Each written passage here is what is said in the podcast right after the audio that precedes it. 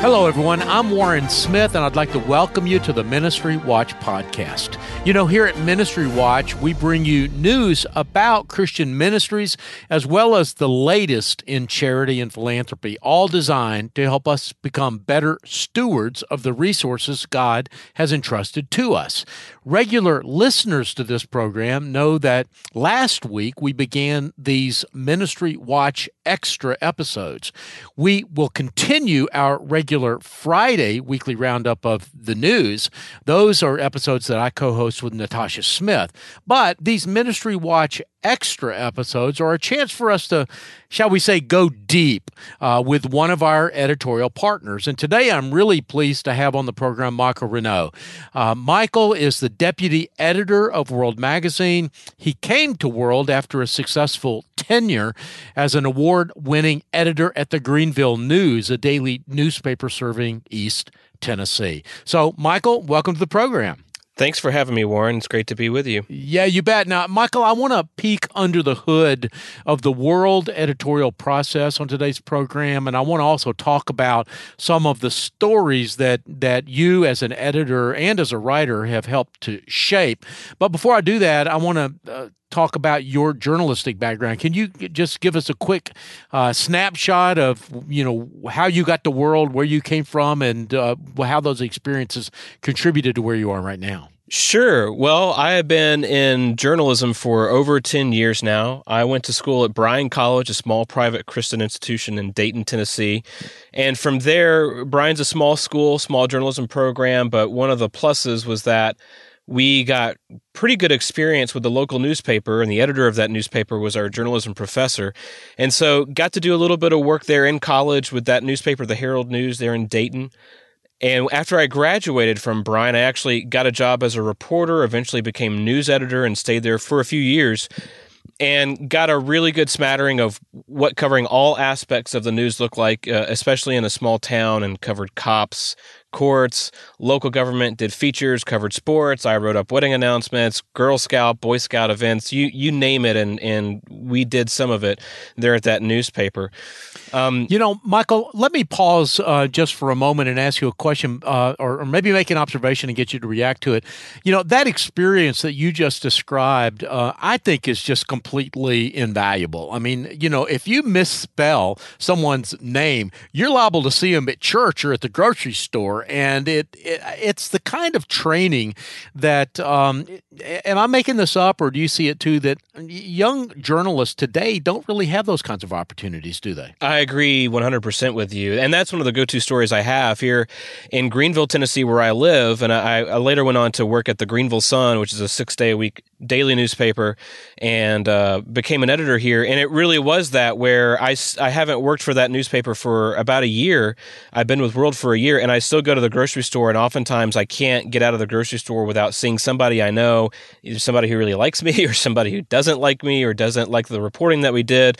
But you're right, living in a in a community that you're covering is is much different than you know national outlets or other outlets where we're writing stories and we were we were pursuing stories about the people we were living with the people i took my car to get fixed or the people who were coaching my kids in little league every year. So uh, that adds a, a, certain amount of accountability and it, it makes you have a lot more ownership in your work i think and and that ingrains pretty good pretty good habits from the from the get-go for a young journalist well, I think so too. Not, not only does it give you an attention to detail, but it also, I think, gives you a certain empathy uh, a, with real people. I think sometimes uh, journalism today is, you know, all done in our basements, and and I'm and I got to say I'm guilty of that myself. I'm sitting in my basement right now as you and I are having this conversation. Um, but uh, you know, I have had a lot of years of doing that kind of boots on the ground reporting, and I just think you're right. It just builds habits um, that I think a lot of young journalists, especially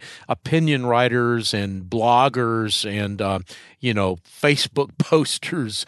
Um, they they just don't have those kinds of habits built into their lives in the same way that that maybe journalists of past generations uh, do. And though you're not of a past generation, you had that experience that was a little bit of a, uh, throwback. But Michael, I've distracted us a little bit. So you were, uh, had that start at Bryan College and in Dayton, Tennessee, in journalism, and then you ultimately went to the Greenville News. But um, talk to me a little bit about your connection to World because you came th- to World, uh, at least in part, through the World Journalism Institute. That's correct. I had been reading World uh, since college, since my journalism professor in college had had told us about World. Really, I think one of the the very first journalism classes, he held up issues of World magazine and talked about World's philosophy, which comes to it from our editor in chief Marvin Olasky. And ever since then, I've been reading World and keeping up with what World was doing. Um, after a, my first few years in newspapers, I took another job with a, a, great organization, Summit Ministries in Manitou Springs, Colorado, that does worldview education um, for high school and college age kids.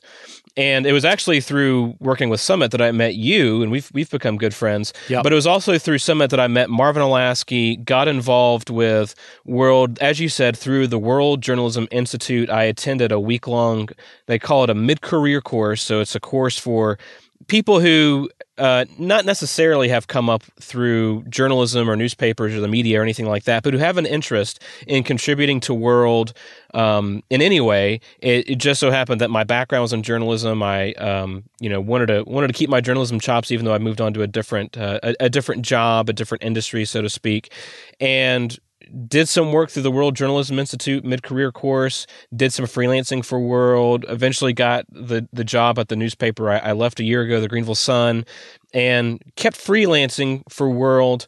Um, and had to had to put that aside because the newspaper job got pretty busy. Our family was growing, but then um, stayed in touch with Marvin Olasky, and uh, a little over a year ago, about a year and a half ago, he he emailed me and asked me if I'd be interested in any future opportunities with World. And by the grace of God, one thing led to another. It all worked out, and and here we are. And I've been with World for right at a year. Yeah, that, and of course, deputy editor, which is a senior role there. And, uh, you know, Michael, in that role, while you're still doing a fair amount of reporting and writing, your uh, job now involves shaping the stories of others, uh, contributing to and editing the stories of others. Uh, eh, do I, first of all, do I have that piece of it about right? Is that what your role is there right now? That that's absolutely right. So I'm I'm involved in putting together each issue of our print magazine. We publish every two weeks. Uh, so lots of lots of editing of those stories that are going into that. Uh, lots of conversations. I spend uh, world our, all our editorial staff. We were we were a little bit ahead of the COVID nineteen curve because World has been operating um, remotely. All our reporting staff and editing staff were all spread out all over the country, actually all over the world. Um, and so we all work remotely. So a lot of my time is spent on the phone or, or sending messages to our writers and other editors. But that's right. It's it's assigning stories. It's helping reporters um, go after stories, execute stories, and then working on the finished product to to get everybody's copy into shape, and and also trying to also um, be an engine, I guess, to make sure that when a big story happens and it's off our production cycle for the magazine, we still have some coverage of it on the website. Um, and, and World is an ever growing organization. Our podcasts have become extremely popular. We keep launching new podcasts, new programs. Um, the magazine is a mainstay, trying to really beef up what we're doing online too. And we have a great staff of digital journalists who are offering new email newsletters and daily reports that you're only getting on, on WNG.org. Um, so, yeah, I have a fun seat every day of trying to help get my hand in several of those cookie jars and trying to help put all that together. Right, right. Marvin used to Marvin Olasky used to describe. I I would hear him describe it as a front row seat to the circus, as it were, and that's that of, is exactly right. Exactly. Well, Michael, I want to pivot from. I want to talk about the editorial process a little bit more in the second half of the program, but I, I want to drill down a little bit into a, a, particular story now because you know we we talked about your role in shaping stories and working with the other writers, um, and I want to focus on a story that I think is an example of that, an example example of what over the years I've come to believe that World does really well, and that is to bring both a Christian worldview to the news, but also take advantage of what I would, you know, a team approach, kind of this as iron sharpens iron, so one person sharpens another kind of an idea. And um, the story that I'm referring to is the story uh, that you helped lead and wrote the introduction to, story about COVID 19 uh, that uh, you you shaped and edited that story. Uh, but other contributors were Sophia Lee, uh, Kyle Ziemnick, uh, Lynde Langdon, Leah Hickman, Sarah Schweinsberg. So just that list of names uh, already suggests that you know you got a pretty good group of people to work with there. Yeah, that's right. And it was it was really the team of writers that you just mentioned really did a fantastic job of putting the pieces together. And so any work on the back end really wasn't that intensive, uh, frankly. But that, that story came together after a weekly conference call that several editors across World's platforms, our digital platform, our World Radio platform, and the magazine platform. We have every Monday to talk through how we're going to approach coverage of certain stories. And we've really tried to tailor those calls in recent times to how do we pull all our resources together across those divisions, across the platforms and do more team based reporting like this. And this is really one of the first fruits of some more concentrated conversations along those lines. But the conversation started with us talking about um, how, despite wall to wall news coverage, um, there's still a lot of division about the coronavirus, about COVID 19, about when communities should reopen or not reopen, what churches should do, what churches should not do, that sort of a thing. And we've been following COVID 19 since late 2019, early 2020, because we've got some reporters and correspondents in East Asia. And so we could kind of see what was coming. So um, we were we were fortunate to have some folks on the ground who were who were doing some early reporting about the coronavirus before a lot of American media had really uh, clamped onto it. But even still, you know, months later into the midsummer, a lot of division about COVID nineteen. So in conversations among the editors, we began discussing how can we report the truth, how can we be truthful and precise and accurate about what's going on on the ground in certain places, but also still um, not just look away from the debates that Americans are having about what our responses ought to be. And, and, so that conversation turned into this piece that you mentioned, and it's really it's three separate stories that are all packaged together. And I wrote a short introduction, basically just uh, unpacking what all the pieces are. Sophia Lee, one of our reporters, and she's actually a senior writer for us in Los Angeles, California, did what I think is distinctive about World, really on the ground reporting, as you have said looking at the divisions that exist between Americans, but also even between Christians about COVID 19, and really drilling down to what some of the particular stories have been in a couple different communities. A community that was struck very hard by COVID 19 early on in, in rural Georgia, um, and things that have happened in Los Angeles since then, and looking at how different people are interpreting some of those things differently uh, and, and, living within some tensions about that.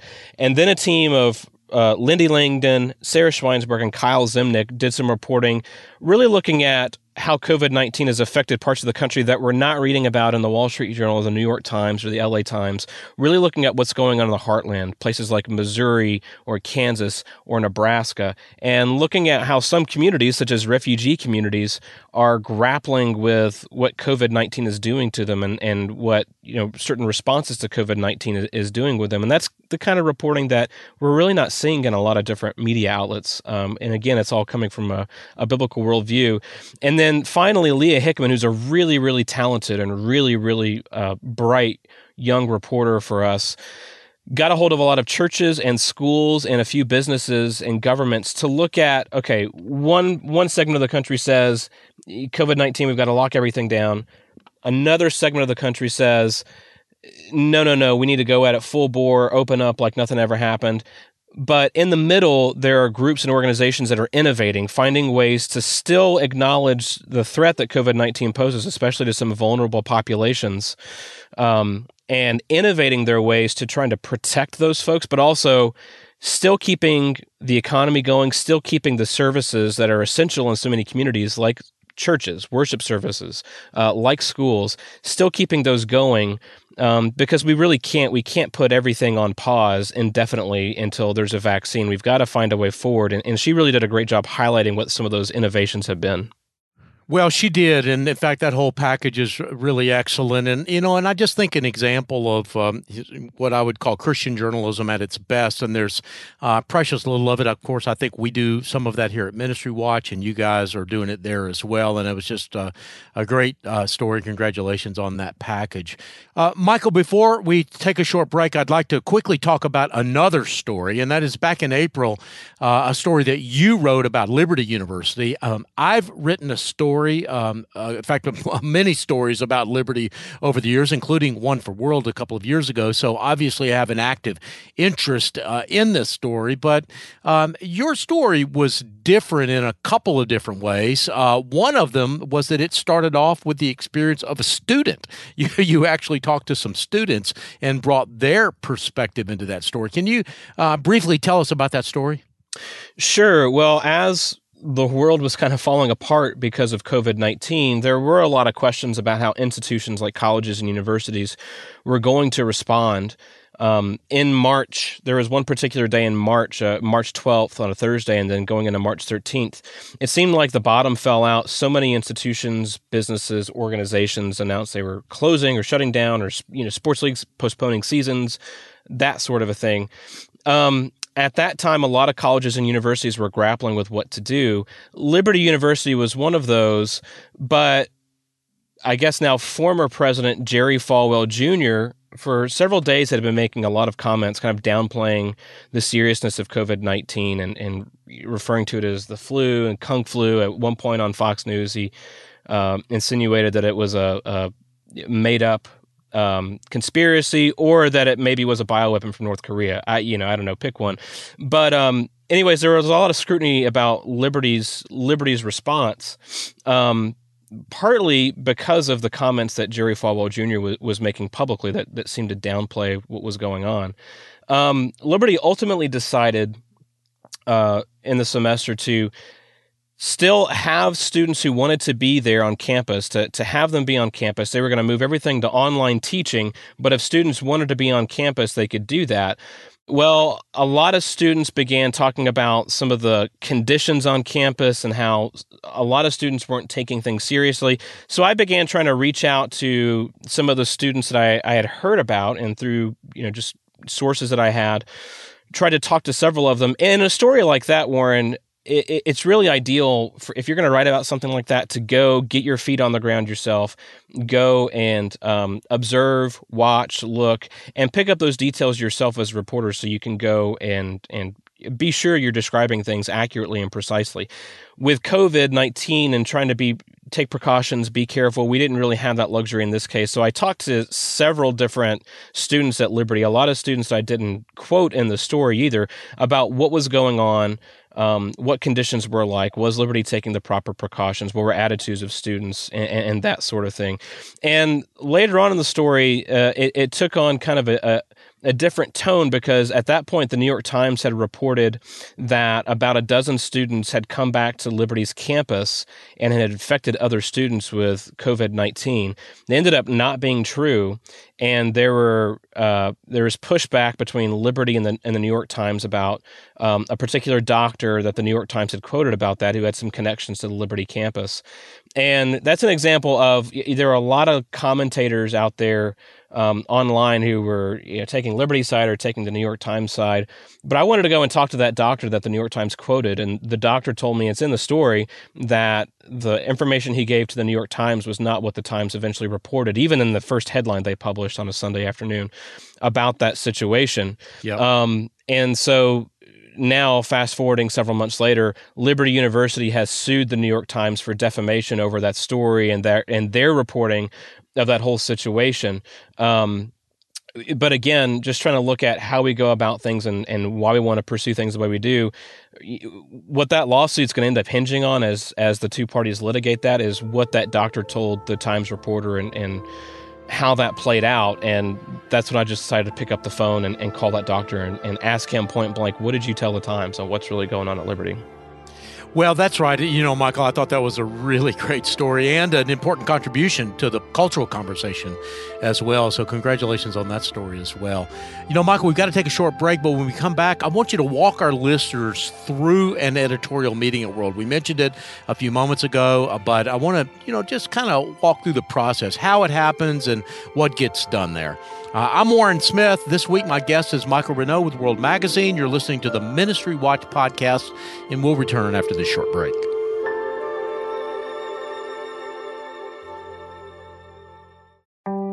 Hello, everyone. I'm Brittany with Save the Storks. Save the Storks is a pro life ministry passionate about inspiring the world to reimagine the pro life movement by serving and valuing every life. Save the Storks partners with pregnancy centers all across the U.S. to own and operate a stork bus to offer free ultrasounds and pregnancy tests to women in unplanned pregnancies. Stork buses park near college campuses, abortion clinics, shopping centers, and serve rural communities that lack medical care.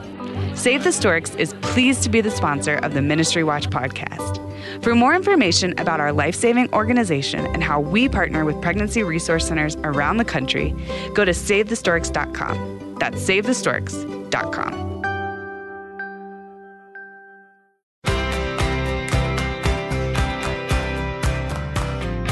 Welcome back. I'm Warren Smith with my guest this week, the deputy editor of World News Group, uh, Michael Reneau. And Michael, before the break, uh, I mentioned World's editorial meetings, uh, which uh, when I was there at World, I spent about seven or eight years at World, took place every two weeks, but you mentioned a meeting that takes place every week. So are there two different meetings now? What's going on? Yeah. So as I mentioned, we have three different divisions as part of the editorial department. We've got the magazine side, which I spend most of my time working on.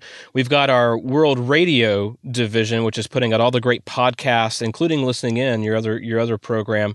Um, but they're churning out a daily podcast, several other weekly podcasts, and special programs throughout the year.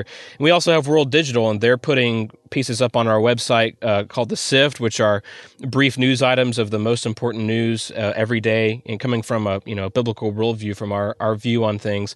Um, putting up several roundups is what we call them every week, but these are um, stories that are focused on certain topics that we really try to gear a lot of our coverage towards. So we've got a lot of engines firing uh, in the editorial department at World. So earlier this year is right at the beginning of the year um, as world continues to grow and we're expanding what we're doing it became all the more important for really each of the different divisions, which they're not, we're not totally independent of each other, but we all have our own staffs, we all have our own leadership within those divisions. It became really important for those divisions to really have concentrated conversations on, okay, what are the things that we've we've got our hands on right now? What are the stories that we need to be watching out for? And how, I, again, I mentioned earlier in the program, what are ways that we can pull our resources together and try to do more team based reporting? Uh, the example being um, the story I mentioned earlier. By the way, from that story on the COVID 19 situation, we ended up having a couple really good podcast segments, uh, podcast stories on our, our daily program about that too. And that comes from getting reporters working together from the different divisions. So every Monday, that conversation happens among the editors of the different divisions. So that way we're all aligned, we're moving in the same direction, hopefully, and, and are able to uh, develop good synergy among the different divisions at World. In addition to that, and the every two week meeting that you referred to is a meeting of the magazine team. Before we began this cross divisional meeting, uh, representatives from the other divisions would also sit in on the magazine meeting. Um, since we've picked up those weekly editors meetings now the the magazine meeting is really just for the staff of the magazine so reporters editors uh, our designers who are who are physically laying out the magazine every two weeks, and it's it's a time to go through and see what what is on everybody's plate to talk about what are the stories that we need to be looking looking forward to, and how do we go about those. And they can be really fun meetings sometimes. Uh, we we had one of those meetings yesterday in which we were discussing a pretty sensitive story, and we're all helping the reporter vet this particular story, making sure that all I's are dotted, T's are crossed, and it doesn't take the place of good, uh, careful, and precise editing that a, an editor does with one particular writer on one particular story. But as you alluded to earlier, iron sharpens iron. We can help each other answer questions, look for sources, uh, see a story from a different perspective that maybe the, the writer who's working on it hadn't thought about before. But these can be really fun and interesting meetings. And of course, it helps editors to know how to plan the next few issues, helps our designers know what kinds of visual elements they need to be thinking about as we're as we're putting together that next issue of the magazine. Yeah, you know, Michael, when I was at World and was attending those meetings every two weeks, I, I think that was the part of it that um, I enjoyed the most was um, uh, kind of both the practical side of helping the you know the editors and the graphic artists and others you know, kind of know what's going to be in the magazine and setting deadlines and you know getting commitments and how many words does you know to, is this story going to be. But but also kind of that free form back and forth. Have you looked at this perspective? And you know marvin in particular marvin Olasky would say well you know we reported on this 10 years ago or sometimes 20 years ago and that would be you know maybe something that a new reporter wouldn't have known um, without uh, that kind of you know interaction with someone like Marvin who'd been been around for a long time. It was a it was a real um, you know helpful process. But I want to fast forward a little bit. So a story gets assigned, you go through that editorial process. Finally, a story gets turned in by a writer by a reporter. It might be Sophia Lee in Los Angeles. It might be one of your, you know, reporters in, in East Asia, as you mentioned. But wherever it comes from, it comes back. What happens to the story from there? What kind of a process do you guys go through to make sure that that story is fair and accurate, factually correct before it actually goes into the magazine? Sure. Well, a, a, lot of times the writer on a particular story has been talking with an editor eh, throughout the reporting process and throughout the drafting process. So um, a lot of times there's already been quite a bit of work between a particular editor and a particular writer on a piece, and so there's there, there's already a working understanding of what the piece is going to look like, particularly with some of the very sensitive stories that we do. But generally, after a writer turns a draft in, um, one of the editors, a lot of the times it's Tim Lamer, who's the magazine editor, or myself, or Marvin Olasky, our editor in chief, or, or Daniel James Devine, who edits certain parts of the magazine in particular, um, and also leads our Caleb team, our investigative unit right now. Um, one of us will take a look at that story and make sure that structurally uh, it works out. I mean, when you're writing a 2,000 or 2,500 word story, um, you've got to be intentional about how you're laying the story out for the reader, what kind of journey you're taking the reader on. And some structures just work and some structures just don't. So, usually, that top bit of editing is looking at the story structure, making sure that um, it, it, makes sense. The reader is going to understand why you're going from point A to point B to point C in a story. Um, also, looking for any kind of holes in the story, either something doesn't make logical sense or there's a question that the story brings up but makes no attempt to answer that's going to leave a reader hanging or, or wondering what's going on. And there's back and forth to that. Um, we typically try, unless we're on a really tight time deadline, we try to make sure those those writers are looking at those edits and looking at those revisions and answering any questions an editor has. But from there, once the the writer and the editor is happy with the product, uh, it goes into our production cycle uh, where our designers are and we we also try as soon as we get a draft of the story we try to pass along that unedited draft to our designers too so they can already be looking at what photos need to be lined up. Um, we we do commission photographers all around the country all around the world to go and shoot photos to go along with our stories and so ideally a story's coming in so far in advance a draft is that we can get that to our designers pretty quickly and they can get art lined up for it pretty fast. Um, but once we've done um, you know, good bit of editing on a story. It goes to our designers. They're working on it for a couple of days to get it into the magazine format, making sure that the the visual layout of the story matches what the story is about, and making sure that layout complements what we're getting at with the story. Um, from there, it goes through more rounds of proofreading. It goes through at least three more sets of eyes for proofreading, making sure everything is, um, making sure there are no typos, making sure everything makes logical sense, that flows okay. Um, and then from there, it's it goes online or it goes in the print version and then goes online, just depending on what the needs of the story are. And it you know eventually winds its way into the hands of our readers.